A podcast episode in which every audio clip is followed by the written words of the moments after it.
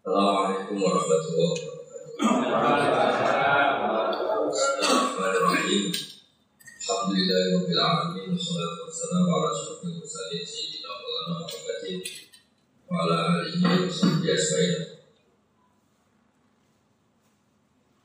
Yang kita hormati bersama Dr. Yang saya hormati sekaligus dan saya atas sebagai Dr. Atok pemenang besar teman-teman namanya moderator dan semuanya yang saya hormati. Saya beberapa kali sudah backup rumah tidak pernah datang tapi kali ini karena orang pamitan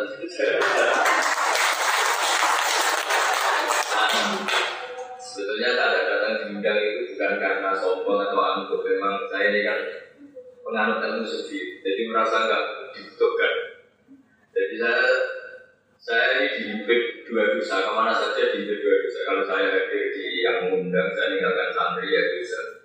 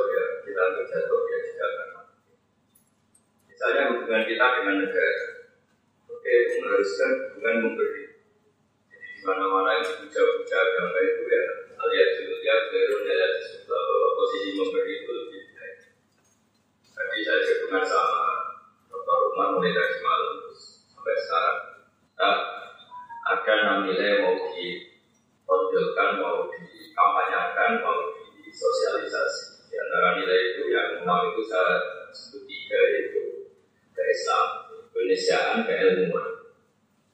Dulu buyut-buyut saya sering cerita, kamu nggak apa-apa, mondok Mekah, mondok Medina, mondok Mesir. Tapi tetap saja yang hidup di Indonesia itu pohon kelapa. Jadi kita secara keilmuan bisa menganggap kurma itu lebih segalanya dari segi gizi dan sebagainya. Tapi tetap saja yang hidup di Indonesia itu adalah kelapa. Artinya kultur mana itu harus disesuaikan dengan kultur apa? Indonesia. Karena yang hidup itu pasti nilai-nilai sosial.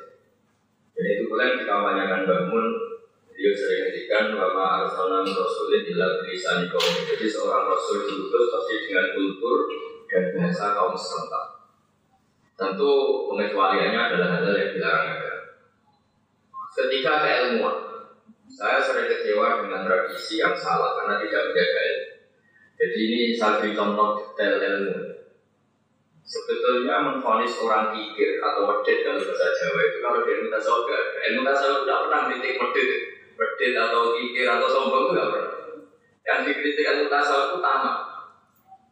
Saya nggak akan bilang Pak atau ini kikir atau medit kalau saya ada pernah utang atau tidak punya kepentingan. Tapi gara-gara saya mau pinjam uang atau punya kepentingan dan beliau tidak mengabulkan, terus saya ponis medit. Jadi di ilmu tasawuf itu nggak ada kritik terhadap basil atau kikir. Yang dikritik itu tamak karena menghukumi orang lain medit itu kecil dari tamak. Kalau anda tidak berkepentingan, maka tidak akan memfonis orang lain itu kikir. Ini namanya keilmuan. Jadi sama, sombong juga gitu. Perempuan yang cantik-cantik di Jakarta itu tidak pernah mau bilang sombong. Tapi tetangga kamu sengaja pas-pas, pas-pasan gara-gara berayu lagi dan kamu dengan sombong. Karena apa? Kamu punya kepentingan. Jadi yang dikritik di ilmu tasawuf itu kepentingan, aman. Ya, itu namanya keilmu. Begitu juga saya kalau sudah nggak mau kan udah dia kecewa. Dia kecewa karena punya kepentingan mungkin. Dia tidak tahu kalau saya menuruti berarti saya mengabaikan fakir yang ekstrim tadi. Saya harus tinggalkan ibu, tinggalkan motor. Ya, sekaligus maklumat dan pendidikan bagi yang bukan saya sekaligus biar mau belajar fikih. Jadi itu keilmuan. Jadi keilmuan itu penting sekali.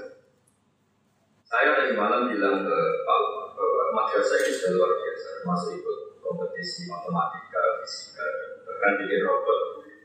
Tapi saya bilang sebetulnya hajaran kita cukup untuk itu.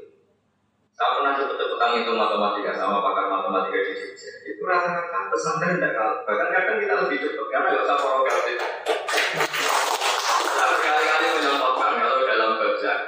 Misalnya zakatnya perdagangan itu didasarkan bubul usul. Kalau orang-orang matematika membahasakan apa 2,5. Kalau kita bahasakan hanya bubul, bubul itu seperempat, usul itu sepersepuluh. Jadi kalau dalam matematika Arab itu bertahap. Jadi sehingga nggak usah pakai pulpen, nggak usah pakai kalkulator ya tetap tetap. Jadi misalnya satu juta, itu usulnya berapa? Seratus. Setelah seratus, seperempatnya berapa? Dua lima. Nah, dua lima itu banyak ahli mengatakan 2,5 persen, tapi kita mengatakan hubul usul seperempat dari seper 10 Nggak usah nulis ya sudah ada satu juta ngambil usurnya 100 ngambil seperempatnya 25 misalnya zakat pertanian ya gitu. Kalau tidak dibiayai yang tinggi tidak dengan pembiayaan zakatnya apa? Usur tapi kalau dibiayai zakatnya disebut usur ya itu saja. Berarti kalau 100 kilo usurnya berapa? 10 kilo. Nah nisbul usur kalau berarti lima. Terus mereka bilang itu seper sepuluh sama seper dua puluh. Tapi kalau Islam atau matematika Arab bilang apa? Usyur berarti sepuluh atau nisful usyur berarti lima. Nah, kalau matematika di sana kan bilang itu seper sepuluh atau seper dua puluh. Harus pakai gabe. Kalau matematika Arab itu lebih gampang. Nah, khazanah ini tidak boleh nggak boleh hilang. Begitu juga ilmu falak, ilmu astronomi itu tanpa pakai perangkat teknologi orang bisa tahu gerhana itu kapan, lama gerhana itu sampai kapan, sekian menit, tingkat gerhananya begini, terus yang kena gerhana sisi ini, karena itu bisa dihitung. Waladhi ja'ala syamsa diya awal qamara nura wa qaddarahu manazila li ta'lamu adada sinina wa Terus yang terakhir karena saya memang sudah pamit sama Pak Total jam. Ini sudah untung-untungan. Yang terakhir masalah sistem sosial. Saya itu terkenal istiwa tabur. Tabur itu perang besar karena Nabi menghadapi pasukan Romawi. Jadi perang antar negara. Itu dulu gak ada menteri keuangan, gak ada Menhan, gak ada adanya ya sistem sosial. Tapi menjadi murah karena apa? Yang miskin pun menyumbang ada orang yang kerja semalaman hanya kira-kira kalau uang Indonesia dapat beras 2 kilo yang satu kilo disumbangkan nanti yang satu kilo dimakan keluarga. Sehingga orang-orang munafik itu mencibir apa faedahnya satu kilo untuk perang besar seperti ini?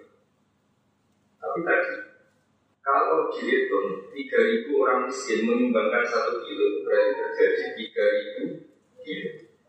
Itu tidak tidak seberapa sebetulnya tapi yang mahal adalah yang miskin itu bermental berkontribusi. Andai kan yang miskin ini tidak turun, maka mereka berpikir siapa ya donatur makanannya, siapa bagian konsumsi ya nanti kita minta. Kalau makanannya tidak cocok kita demo.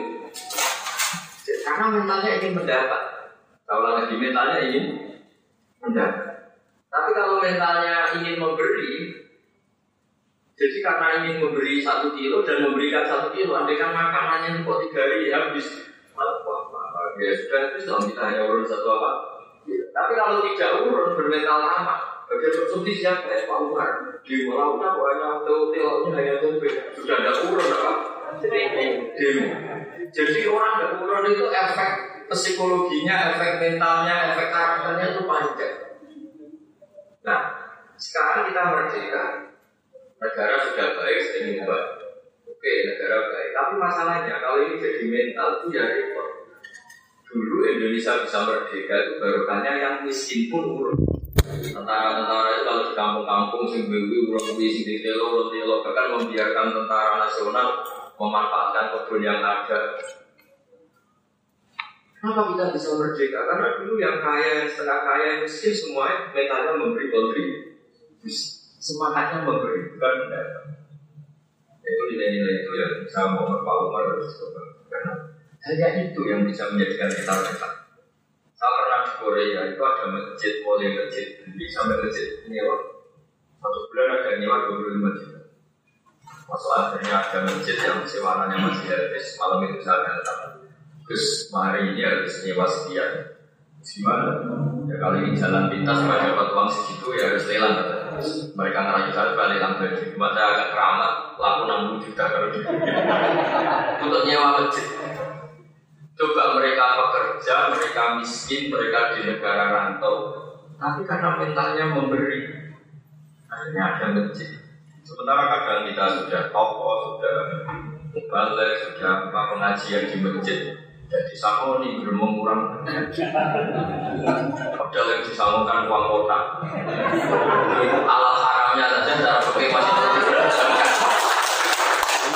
Iya kan, secara pakai masih perlu diperdebatkan karena uang ngasih itu untuk masjid. Bayangannya ngasih untuk keran atau untuk apa? Ternyata untuk mubalik itu aja secara pakai perlu dipertanyakan. Saya sering saran ke masjid-masjid kalau bikin pengajian, bikin proposal baru ke masyarakat supaya orang nyumbang itu demi pengajian. Jangan pakai uang kas, karena kalau pakai uang kas misalnya gitu.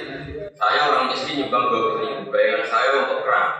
Ternyata datang Pak Umar, dokter pakai alfa. Terus pakai uang saya dua puluh ribu itu. Coba nanti kalau di syuting pengiran, orang bawa alfa, pakai uang yang dua puluh ribu dari orang apa? Miskin. Itu kayaknya masalah. Tapi saya ada kritik itu haram ya enggak? Ya agak. Karena tadi beda perasaannya. Itu kalau di bapak itu sampai ada apa tasarruful nadir nadir itu boleh bertasarruf itu ala niatil waktu sesuai niatnya yang memberi ketika belum ada pengajian niatnya memberi bayangkan ya uang dipakai keran yang copot atau apa dia tidak pernah membayangkan uang itu dikasihkan orang yang datang pakai pakai jika saran saya masjid-masjid yang bikin pengajian itu bikin proposal apa dan dulu atau sumbangan baru sehingga jelas memang dari awal peruntukannya seperti itu Bahkan dalam ada Fatul Mu'in itu ekstrim. Masjid yang dibikin orang Aliyah itu gak boleh dipakai orang Safiyah sampai ekstrimnya. Dulu saya iskal masa segitunya. Tapi saya ada sependapat dengan statement itu. Tapi ya kalau dalam konteks agak-agak serius itu memang mungkin. Misalnya begini, saya NU misalnya atau saya Muhammad Zia. Bayangkan masjid itu ya dipakai umumnya orang. Ternyata dipakai kelompok yang setiap orang ke situ itu dicuci. Sama yang kaget, masjid kok begitu, kok pilih-pilih yang sholat ya. Kira-kira wakilnya tersinggung nggak kalau masjidnya diperlakukan seperti itu? Jadi meskipun kita tidak sependapat dengan statement yang ada di kitab itu, karena itu juga kata Pak Tungguin hanya pendapat, pendapat sebagai aturan. Tapi kadang-kadang itu ada benarnya. Misalnya saya nyumbang madrasah, bayangan saya madrasah MTS itu ya sekolah normal jam satu pulang. Ternyata full day, sehingga anak-anak ini nggak bisa bantu ibunya. Kan terus saya kaget. Bayangan saya itu dari sekolah mendapat ilmu yang terus baik sama orang tuanya itu gara-gara sekolah mengabaikan orang itu. kaget. Ya itu. Misalnya saya saya ini orang orang yang nyuruh saya anti maulid nyumbang masjid. Ternyata mulut dan terus mungkin saya juga bermu.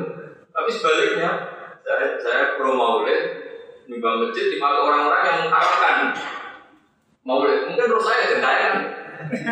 Wong bikin masjid bayangkan ada maulid terus dipakai orang yang maulid itu bisa begini kecewa gak kira Jadi saya bukan cerita kelompok, tapi cerita hukum bahwa tasarrufun nadir itu berdasar niatnya wajib. Nah ini memang agak ekstrim dan namanya saya tadi bilang seperti saya itu agak-agak ekstrim, tapi bukan ekstremis ekstrim, ekstrim dengan ekstremis berbeda. Jadi uh, saya kekeh, jadi saya dulu ketika bisa masih sugeng, gitu ya pikiran saya menghormati guru segala-galanya, sehingga saya juga kamu saya ya saya tidak tertarik karena ya secara fikih sangat salah. Enggak tadi itu cakir hanya untuk hal-hal yang sifatnya popularitas atau keren-keren. Dan saya bangki betul juga tertarik. Banyak orang yang nyangka saya ini prestis di sini kesempatan. Saya ini di akhirat ada kayak kamu. Sebenarnya itu karena saya tidak ada punya niat apa-apa, ya, ya. Hanya ada beberapa yang yang aku nggak cuma lihat kayak pernah dulu. Nah, kalau Indonesia bisa seperti ini itu luar biasa. Bahwa tadi keilmuan tadi, sebenarnya ketika kita menfonis orang itu kikir atau sombong, sebetulnya itu kepentingan kita. Kita tidak pernah orang cantik yang di Jakarta kita bilang sombong karena dia nggak ada urusan dengan kita. Kalau sampai kita bilang sombong karena kita punya kepentingan tidak kesan. Orang yang kaya di Jakarta tidak pernah kamu bilang kikir karena kamu tidak pernah utang mereka. Tapi tonggo mesti suka pas-pas. Kue utang rawol yang ini Padahal rawol yang bukan utang atau bayar. Jadi itu kenapa ilmu tasawuf di ilmu tasawuf itu ada kritik orang pikir atau kritik orang sombong. Yang itu pasti tahu. Itu contoh keilmuan. Jadi Lalu kalau jangan tanya, apakah memang pikir itu buruk? Ya buruk sekali, sangat buruk. Tapi masalahnya yang kamu fonis pikir itu belum pasti pikir, tapi bisa saja dia sangat oke. Misalnya gini, Pak Ato ini teman saya karena beliau ketua kemenang, utang saya itu misalnya mau beli Innova. Atau saya utang Pak Ato, Pak Ato saya pinjam saya ini biaya besar, saya kan utang untuk beli Innova. Jadi sudah selera. Sementara Pak Ato tidak ngasih, saya punya uang, tapi ibu saya sakit. Saya punya uang, tapi kamu saya sudah membangun masjid sebetulnya tidak memberi ini karena oke ada alam ada prioritas tapi saya karena sudah kerucut punya utang meskipun demi satu nafsu itu beli inovator tetap saja menghukumi berde padahal indah Allah bener yang gak ngutangin Berarti ini Jawa ngomong sekali karena demi kampungnya, demi masjidnya, demi ibunya, gak ngutangi kroninya. Jadi orang-orang bilang itu bahaya harus tobat. Gak semua yang kamu fonis seperti itu buruk, bisa aja lebih baik. Begitu. Saya mohon Pak Umar jadi madrasah ini fakir harus panglima. Kau sering, saya ini kan termasuk kiai keren, sering dilawan orang umroh gratis ini. Hingga detik ini saya masih belum mau, padahal saya sering. Saya juga haji juga. Bukan karena saya menolak haji, pikiran saya sederhana. Nanti kalau saya ditanya Allah, Gusti saya ini pernah umroh, ada dapat ganjaran ya dapat ganjaran yang biayai di mana mana.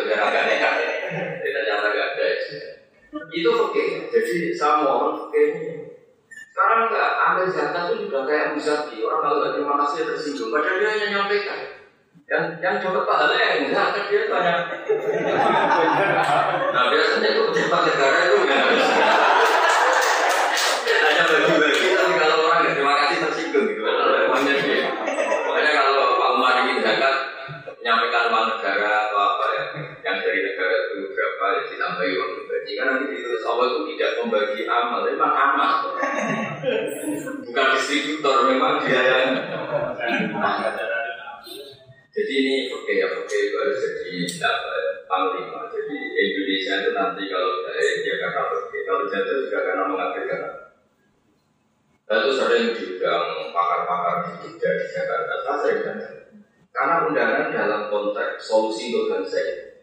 Jadi kalau untuk keren-keren ada, kalau untuk keren itu jangan Nah menurut saya solusi pertama bangsa ini harus berminta memberi. Sama seperti kita belum merdeka dulu sampai Indonesia bisa sekuat itu karena semua orang itu mentalnya memberi. Dulu TNI belum dapat gaji. Kiai kiai ketika jadi biro juga belum dapat apa, tapi ini yang memberi. Orang-orang miskin pasti punya apa saja dilakukan untuk merdeka. Itu bisa merdeka mengalahkan pasukan Belanda, pasukan Eropa, oleh Portugis, Belanda itu. Nah sekarang kita itu kadang-kadang mentalnya ingin mendatang. Itu bahaya untuk bangsa ke depan itu. Makanya saya termasuk kiai yang ya yang biasa saja saya kenal sekian pejabat tapi biasa. Saya sering bilang, Gus, pejabat-pejabat, Gus mampir ke saya, orang lantau di Jakarta. Saya bilang, biasanya kita kalau pejabat dianggap bisa ngomong daripada ada di pidato dengan tidak. Padahal mereka itu nanti saya sudah jadi pejabat. Supaya apa? Bangsa ini dilatih, dilatih memberi kita dari jangka panjang kalau mentalnya itu mudah. Tadi, gara-gara mentalnya mendapat, yang tidak memberi difonis pikir.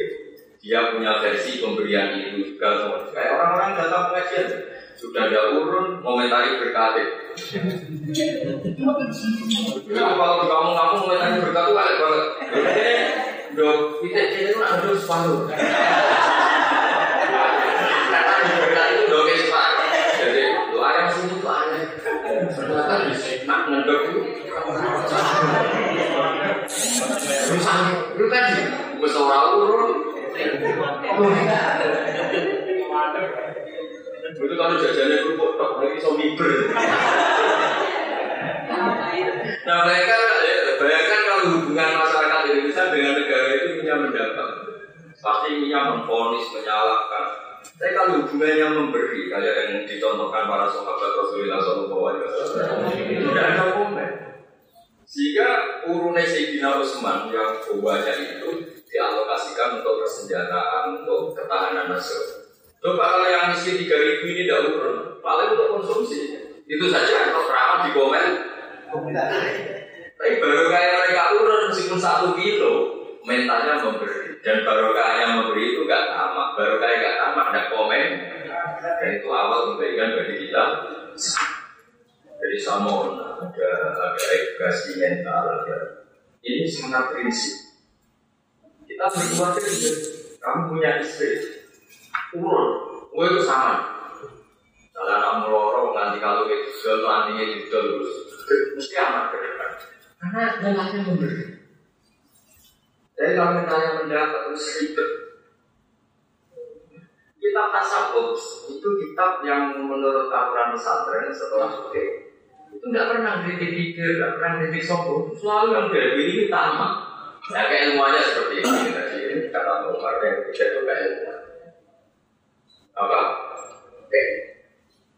Dan dulu itu kalau lama beri penjelasan itu unik, dua sisi dipuji semua. Ada orang suka berteman, ya bagus. Karena temannya banyak, berarti relasinya. Ada ulama yang nggak suka bertemu, kuper Alasannya apa? Wahal tuh di ilaman arafta. Kamu menyakiti pasti sama orang yang kenal Jadi kalau banyak kenalan, ya banyak tersakiti. Juga kamu banyak menyakiti. Jadi semuanya itu ada rumus ketika silaturahim ada ilmunya, ketika tidak juga ada. Banyak orang yang mencintai Nabi justru gak pernah sopan. Alasannya saya takut kemudian. Dia punya istri, punya anak, punya cucu. Soalnya terus ya serah berkumpul keluarga. Banyak orang mencintai Nabi tidak pernah sopan. Alasannya takut. Ya, tapi banyak juga itu sopan. Semua berdasarkan ilmuwan. Ada banyak sahabat yang ditanya, sif sifatkan ke kami. Tanya, terangkan ke kami kayak apa wajah Rasulullah. Kata sahabat itu, saya bisa. Ya, kamu kan sahabat, puluhan tahun bersama Nabi. Saya tidak pernah melihat wajahnya Nabi secara sempurna. Ijlatan lalu, karena sangat hormat saya kepada Sehingga saya tidak pernah melihat beliau secara sempurna. Sampai takut saya, keluar saya. Tapi ada sahabat yang tetap Nabi menawan, turun belum mau alim, belum Nabi, sama-sama berdasar apa? Jadi dulu itu tidak ada masalah perbedaan. Ada orang yang cara berpikir itu kalau temannya banyak berarti baik. Temannya banyak. Tapi sudah nak sore malah kebalik. Ada orang temannya banyak diterima semua kita. Uang murah Apa itu ya? jadi, jadi kan ya itu dulu gak masalah karena itu berdasarkan itu. Lah kalau tidak percaya ya tanya saja. Orang yang baik menurut kawannya, tanya istrinya. Gak tahu semua yang mobil ya kan Tapi tanyakan orang yang baik menurut istrinya, terus tanyakan teman lalunya. Oh, cok kamu gak tahu. Sampai konco lagi. Konco. Makanya kata bangun itu yang sama sekali. Adil itu baik, tapi di atas adil masih ada lebih dari itu musama. Karena untuk menjadi halal uang yang kamu pakai atau fasilitas yang kamu pakai itu harus ada musama. Mentoleransi hal-hal yang memang seharusnya ditoleransi. Kalau menurut fikih, salah lagi menurut kamu pakai milik orang lain itu harus pamit, enggak miliknya ya kalau pakai harus tapi ada kultur yang orang itu harus sama, dianggap sepele. Misalnya gini, kalau kamu lewat di sawah orang, itu kan berarti lewat di miliknya orang lain. Secara harus pamit. Ya tapi nak pamit terus aja. Sama. Itu kalau santri-santri didolani kiai ini, itu padahal dia juga toko nomor tua, ketemu kiai ini atau ketemu santri ya nyamun. Secara fakir itu ya salah. Gimana hukumannya ngambil uang yang gak miliknya? Tapi kenapa teman yang awal aku sepakat mati tuh mantu ini gue saya tahu di nama kok geger Tapi secara fakir ya haram nggak miliknya kok di. Ya, jadi kata Muhammad itu oh, hidup itu harus ada musamaha. Sama seperti ini orang nggak diundang memakan jajan kalau dalam bahasa Arab itu tak haram. Enggak, nggak diundang kok ikut. Tapi kalau pakai musamah, wong itu dimasalahkan. Makanya di bab gasat itu ada pengecualian, tidak boleh pakai barang orang lain. Namanya gasat. Ilah in lima itu kecuali secara sosial pasti seperti itu dimaaf. Nah, Indonesia itu orang harus musamah. Kalau nggak musamah, orang pakai jalan raya itu itu karena begini, kalau pakai teori adil, orang paling berjasa itu yang punya mobil Alphard. Kalau pakai teori adil, kita punya kawan kaya, mobilnya itu mewah-mewah di Jakarta. Orang paling berhak pakai jalan itu saya. Kalau orang miskin nggak berhak. Pertama saya kaget, ngomongan kok Alasannya masuk akal. Saya ini membayar pajak mahal. Orang miskin nggak pernah bayar pajak mahal ya jalan. Jadi kalau pakai hukum fikih, itu menang yang pakai mobilnya. Kan Alphard kan pajaknya mahal, yang punya Ferrari Kontribusinya terhadap jalan raya besar. Kalau pakai utang, kan nggak pernah bayar. Pakai terus kalau parkir seenak. Tapi kalau pakai teori usaha, ya halal semua. Makanya ada perdebatan ini cerita saya. Ada perdebatan Imam Syafi'i sama Syaiban Ar-Rawi. Imam Syafi'i ditanya, maka kulu fil zakat. Ya zakat itu wajib ala dhoni khudu min dunia ini Faturatu ala ini Orang kaya wajib zakat Kemudian dikasihkan orang fakir Kata Naro, Syekh Naro itu Orang biasa yang fakirnya setingkat Imam Syafi'i Masyur Dia dia kalau fakir sama namanya Syekh Naro Orangnya orang di kampung Orang awam Tapi alim besar Kata Syekh Naro itu Ya enggak, kamu keliru Zakat itu wajib pada siapa saja Termasuk pada orang miskin Akhirnya bangsa kita, gimana kalau zakat wajib pada orang miskin? Filosofi zakat itu kan takdirul mak mensucikan apa? Memangnya kalau hartanya orang miskin mesti suci? Saya dulu ya iskal, iskal itu janggal. Tapi setelah saya hidup jadi kiai itu semua orang mau jelas-jelas semua macam-macam. Nah, karena mau pikir lu wajib zakat. Kalau anda itu gimana? Kalau ada ada hutan atau ada pengajian atau ada lapangan itu mau urun rafia. Urun rafia terus orang disuruh pakai. Nah ya, pertanyaannya, kalau dia hak atas nama yang fakir di kampung itu hanya dia orang lain? Ketika pakai lapangan milik orang banyak itu pamit orang banyak apa enggak? Tidak kan? Jadi dari segi tidak pamit salah, ya kan? Dari segi yang fakir dan dia kok salah. Disuruh bagi seluruh orang fakir di kampung itu mau enggak kira-kira? Enggak. Mau aku suruh kurang aja. Mau kurang aja itu Itu sama itu di Jogja orang-orang miskin dia bos. Kita ya wajib. Tapi kita musamaha, maksud sama itu, yo ah, yo mau pikir wajib no. Intinya itu tidak semua hidup itu berdasar keadilan, tapi harus berdasar apa? Musamaha. Kalau nggak pakai musamaha ya coba secara teori lapangan biaya publik dia ada pamit ke semua kampung situ. Mau modal apa? Sama sendiri. Jadi itu yang nggak ingin dipakai dipaksa. Artinya gini, kadang-kadang benar saya baca roti, maksudnya sebenarnya benar itu Jangan kira orang miskin itu nggak perlu disucikan hartanya. Karena seperti ini itu kan mendapatkannya dengan cara yang ya rapati-pati bener. Nggak usah sih juga. Begini yang tadi ibu ya, tak pakai alat kue ruwet. Ruwetnya ya. Kan kata Nabi dari orang kaya dibagi ke orang miskin. Kalau seperti ini dari orang miskin diberi siapa lagi? Saya nomor zakat kan jadi izin. Wong melarat. Eh itu zakat. Tapi dia miskin. Tapi secara teori kalau zakat itu filosofinya tadi mau mensucikan apa? Apalagi maklar. Maklar itu di mana lagi kalau saya punya teman maklar. Padahal dulu bisa ngaji pakai. Itu dari rumah sanggup satu saja. Tapi transaksinya itu 20 juta, 30 juta di pasar di mana? Dinamai ban-ban yang tua ini. Wah, satu mergo biro. Terus pokoknya murah juta tak lepas.